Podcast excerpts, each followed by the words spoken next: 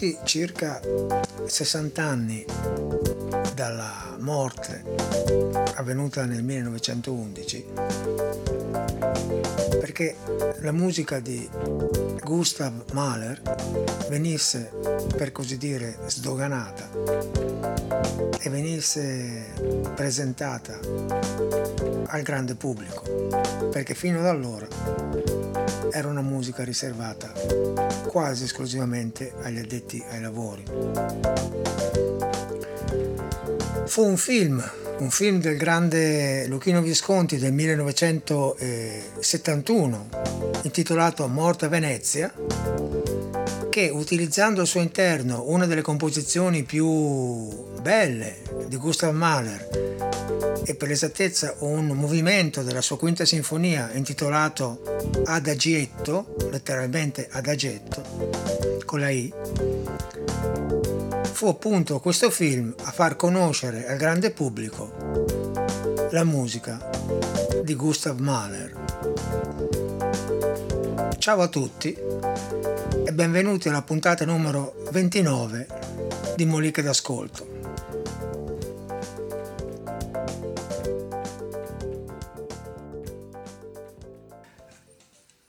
Gustav Mahler è un caso particolare ed emblematico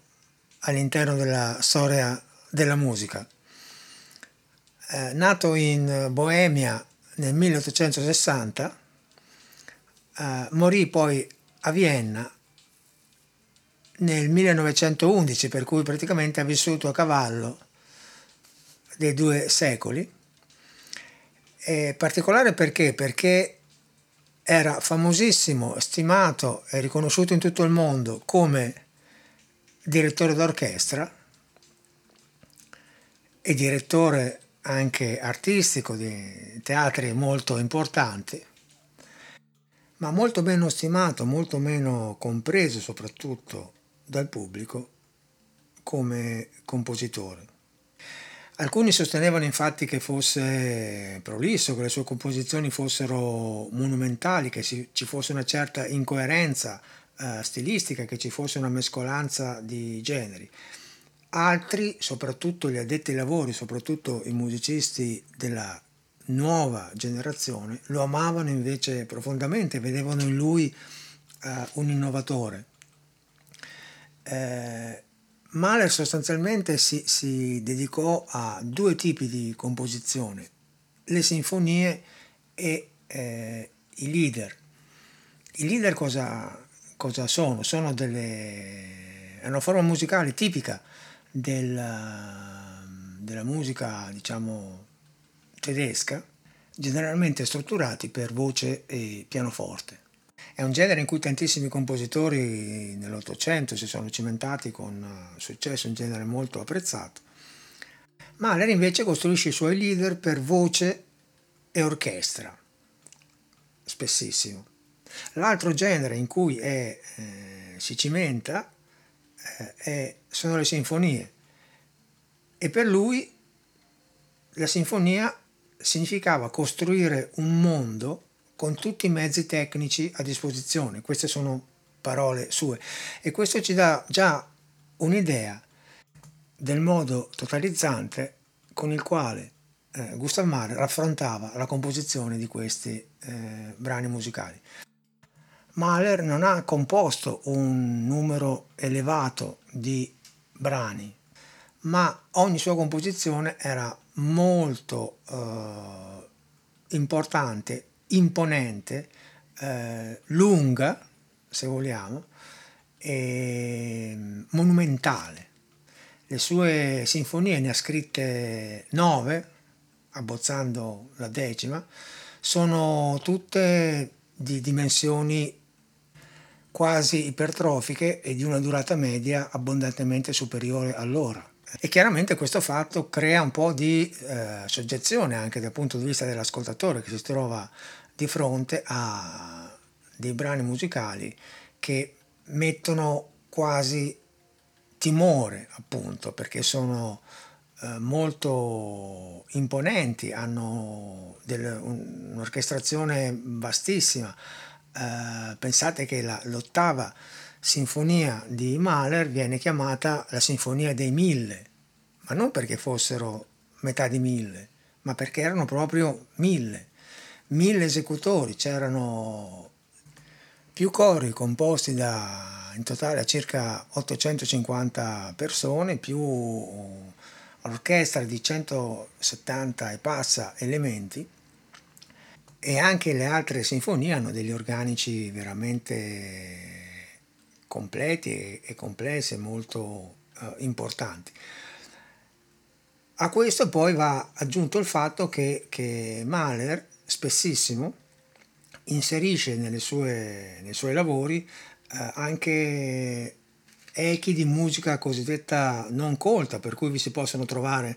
eh, marce militari oppure eh, funebri, mm, si possono trovare danze di, di genere vario, eh, canti popolari, mm, fanfare, eh, suoni della natura echi di musica klezmer ebraica, perché lui in realtà è nato oh, da una famiglia ebrea, poi per, per, poter lavorare si è successivamente convertito, ma, ma questo um, lo vedremo.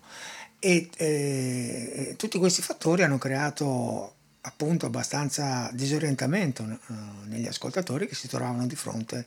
a soluzioni musicali abbastanza inaspettate. Uno degli esempi che più ha suscitato scalpore eh, lo troviamo già nella prima eh, sinfonia, peraltro bellissima, dove lui a un certo punto nel terzo movimento della sinfonia eh, cosa fa? Fa una cosa stranissima, inserisce una canzoncina che è eh, conosciuta come Frère Jacques, da noi eh, Fra Martino, che praticamente è un canone in cui i bambini cantano seguendosi, entrando ogni voce a un certo punto ed è molto divertente. E eh, la canzoncina, la conoscete tutti, suonata, canta, suonata normalmente farebbe così.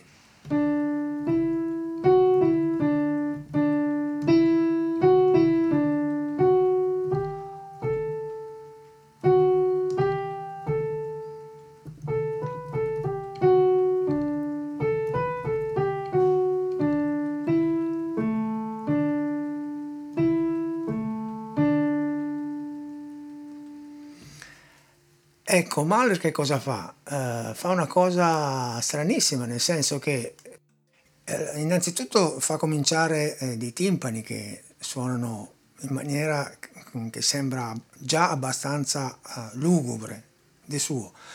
Dopodiché fa suonare questa melodia da uno strumento con un suono molto grave e molto cupo, che è un contrabbasso, ma non contento di questo, la gira anche in modo minore, per cui il tutto diventa veramente una cosa, sembra quasi una marcia funebre e l'effetto è veramente straniante ed è questo, ve lo faccio sentire.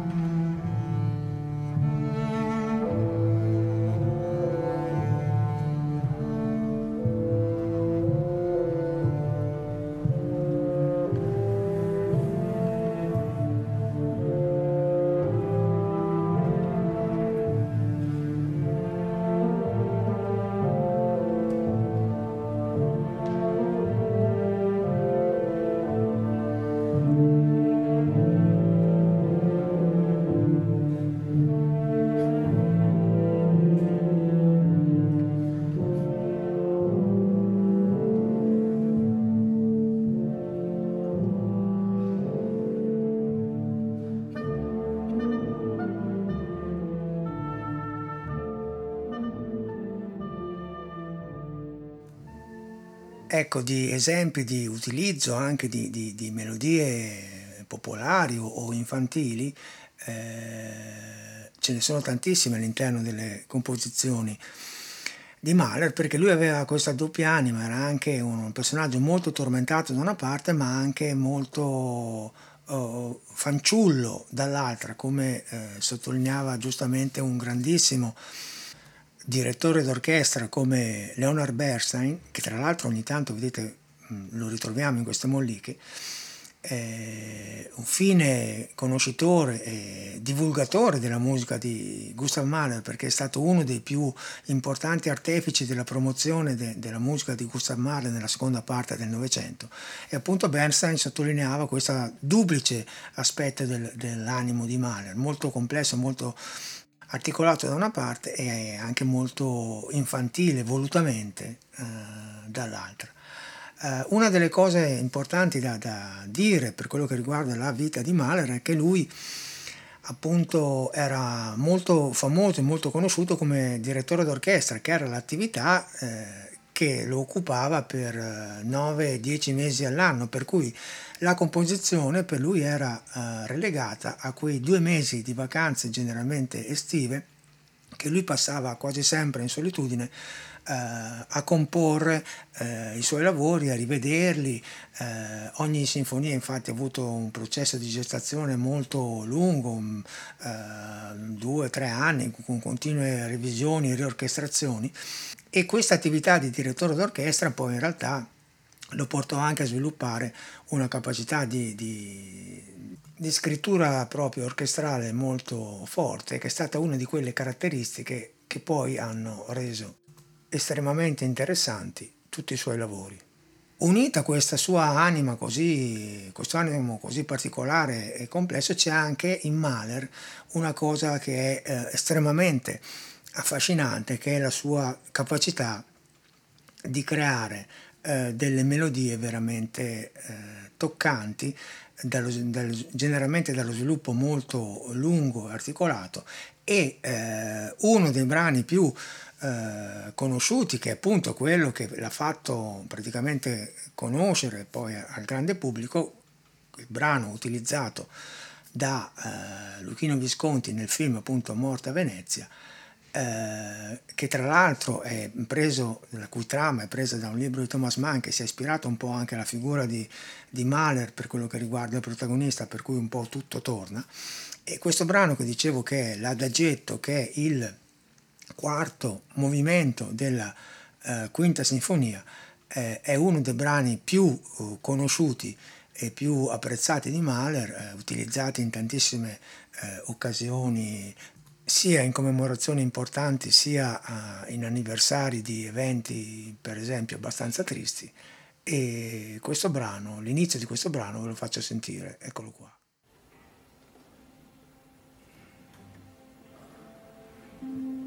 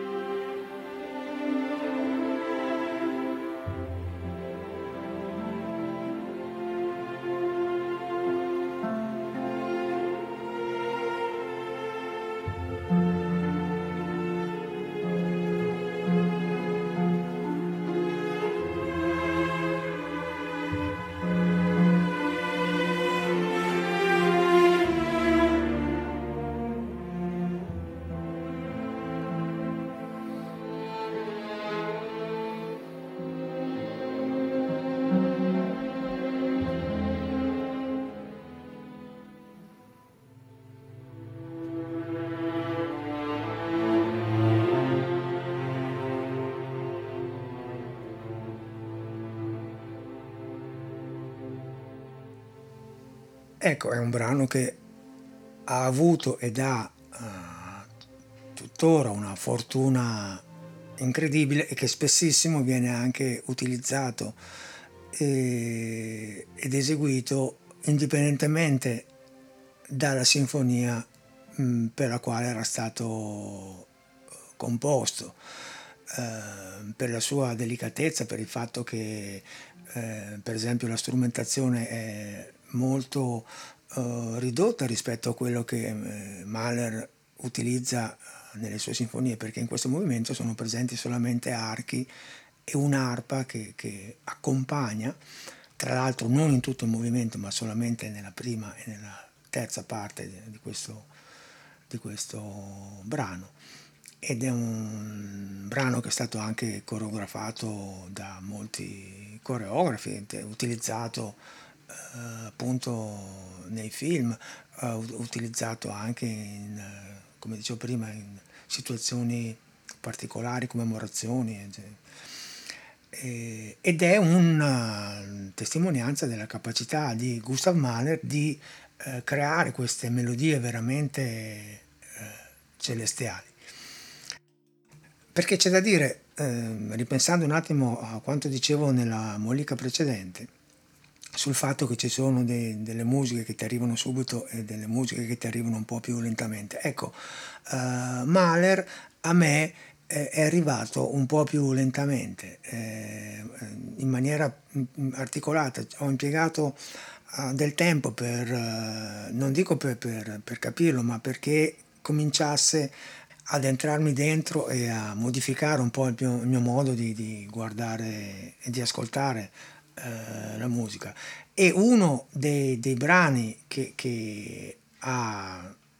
provocato in me un, un progressivo interesse eh, per la musica di Mahler, al punto tale che adesso mi piace eh, tantissimo, non è stato questo, che pure è un, un brano molto bello e molto interessante, ma se io devo, oh, dovessi dire eh, qual è stato il mio punto di, di, di, di partenza per l'innamoramento, possiamo così dire, eh, nei confronti della musica di Mahler, questo è l'ultimo movimento della sua terza eh, sinfonia. Terza sinfonia che è uh, la più imponente di tutte quelle che ha scritto, non tanto come organico, perché abbiamo visto che quella, la Sinfonia dei Mille non la batte nessuno, ma insomma diciamo come, come costruzione, come durata, perché è un, una, un, brano che complessivamente dura più di 90 minuti e c'è di tutto, c'è, c'è l'orchestra, c'è una, una, solista, c'è un, un coro oh, di bambini. E, e c'è soprattutto questo ultimo movimento che è veramente di una bellezza mm, che secondo me è quasi eh, indescrivibile se dovessimo utilizzare per forza delle parole per eh, spiegare questa cosa, potremmo utilizzare quelle che eh, ha pronunciato in una lettera Arnold Schoenberg dopo aver ascoltato la terza sinfonia di, di Mahler e letteralmente dice ho visto la sua anima nuda, completamente nuda, era stesa davanti a me come un paese selvaggio eppure con i suoi prati ridenti, leggiadri, soleggiati e idilliaci luoghi di riposo.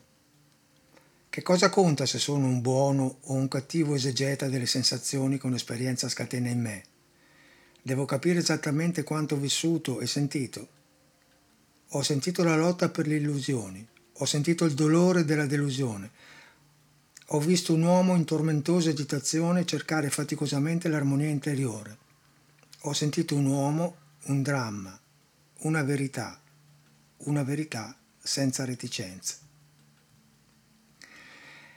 Ecco, e se uno come Schoenberg dice una roba del genere, penso che eh, insomma, non ci sia molto da aggiungere. La bellezza di questo, di questo brano ti, ti, avvolge subito perché parte con una eh, melodia suonata da, dagli archi che è veramente qualcosa di, di celestiale e che vale la pena di ascoltare senza ulteriori spiegazioni che sarebbero poco efficaci. Eccola qua.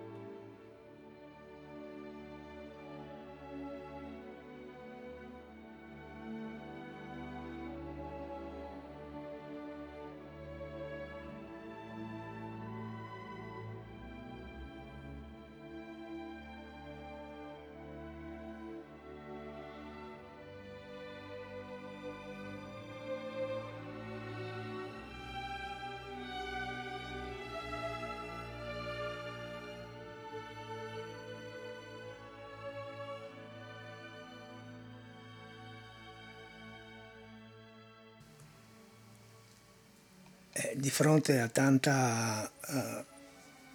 bellezza, tanta dolcezza e a tanto struggimento c'è in effetti uh, poco da,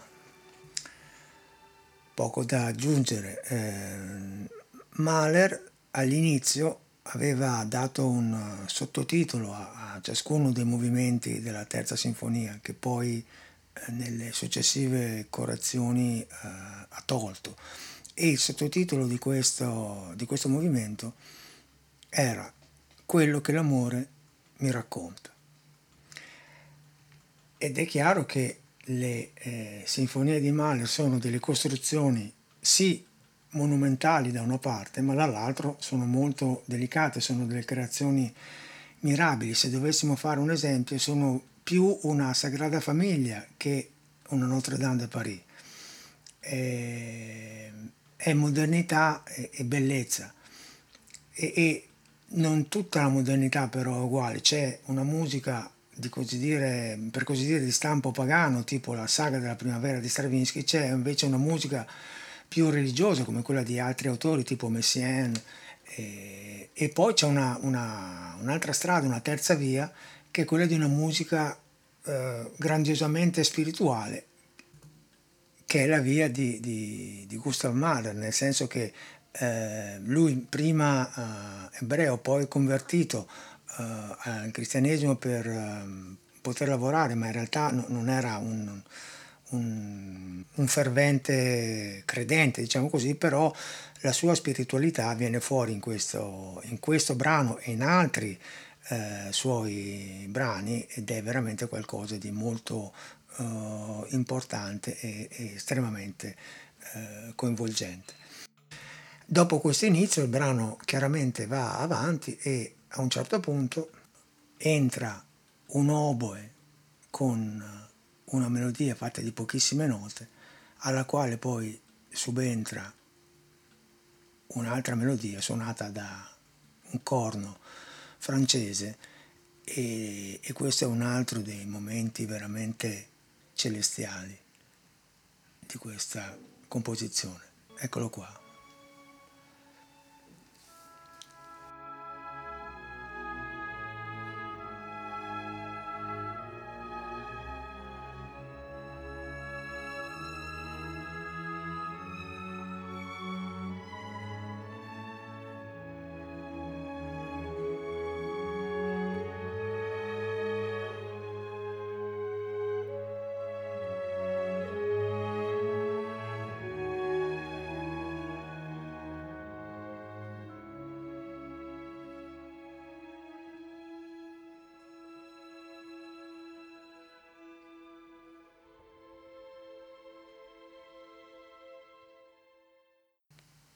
E ovviamente il brano non prosegue tutto su questo andamento che sarebbe comunque celestiale perché sempre riprendendo quello che ha scritto Schoenberg, lui ha sentito anche un paese selvaggio e misterioso, con le sue voragini e i suoi abissi raccapriccianti, e ha sentito anche il dolore della delusione e ha visto combattere fra loro forze buone e malvagie, come in questo passaggio.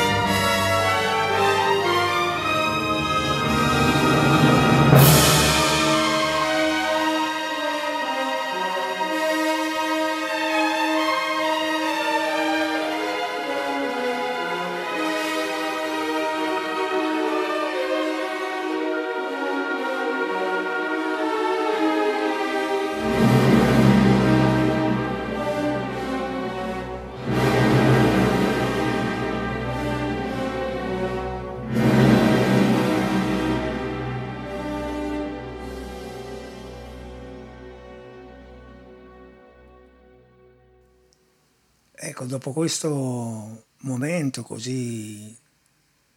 denso e così carico, la musica quasi si ferma e qua c'è un altro dei momenti più interessanti e, e struggenti perché la sezione fiati riprende in pratica il tema suonato dagli archi all'inizio, solo che lo fa con una delicatezza veramente eh, strana per una sezione di, di, fiati e di ottoni. Tant'è vero che, che in concerto generalmente i fiati utilizzano dei panni neri che vengono fissati davanti alla campana dello strumento per poter rendere il suono ancora più morbido e più attenuato e questo momento è veramente un momento da pelle d'oca e ve lo faccio sentire. Eccolo qua.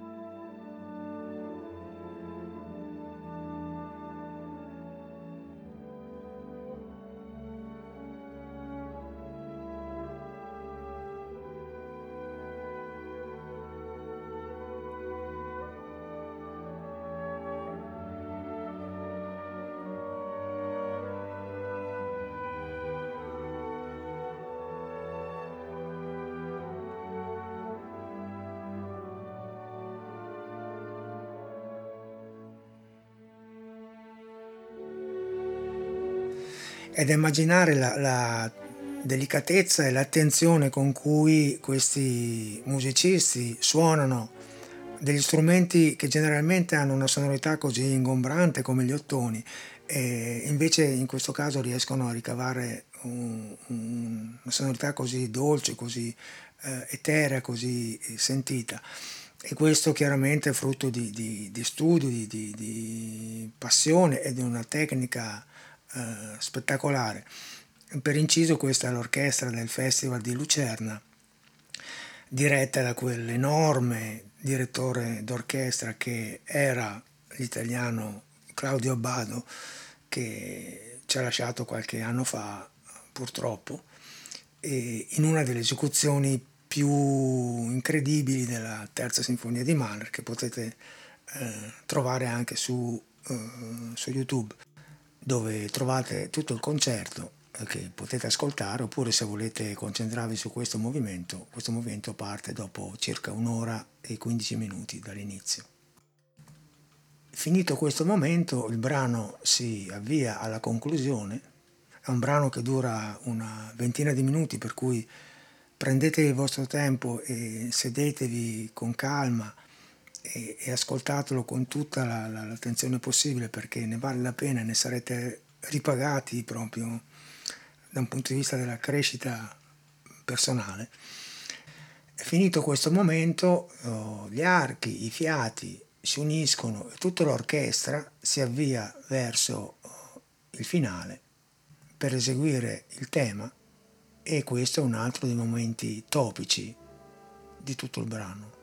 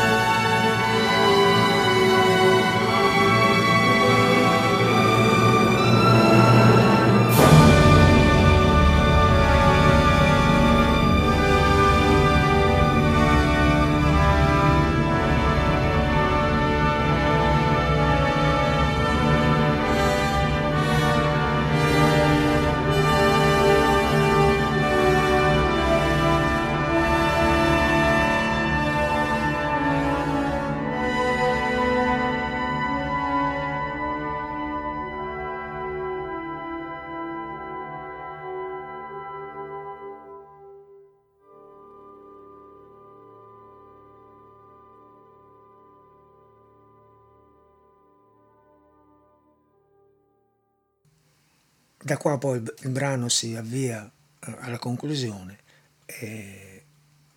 che lascio a voi poi andare a trovare così la scoprirete con, immagino, con estremo piacere. E, e cosa c'è da aggiungere? Mm, beh, posso dire che, che, sono stato abbastanza indeciso se fare questa eh, mollica su questo brano di, di Mahler perché è uno di quei brani musicali che da una parte mi piacciono tantissimo, eh, dall'altra eh, ti fanno sentire veramente piccolo, eh, per cui anche parlare o affrontare una costruzione così, così grande, così eh, ben studiata, così estremamente sentita, eh, diventa mm, difficile perché rendere un po' con le parole le, le, sensazioni, le emozioni che un capolavoro di questo genere ti può dare è veramente un'impresa ardua. Um, spero di, di esserci riuscito mm, più o meno per quello che è nelle capacità, nelle possibilità. Eh, resta il fatto che, che, è un brano che va ascoltato perché è veramente, come dicevo prima, una cosa che ti, che ti fa crescere da tutti i punti di vista. Quando uno si confronta con la bellezza, eh, come in questo caso, non può che rimanerne colpito e influenzato positivamente. Eh, detto questo, al solito, ciao a tutti e fate i bravi.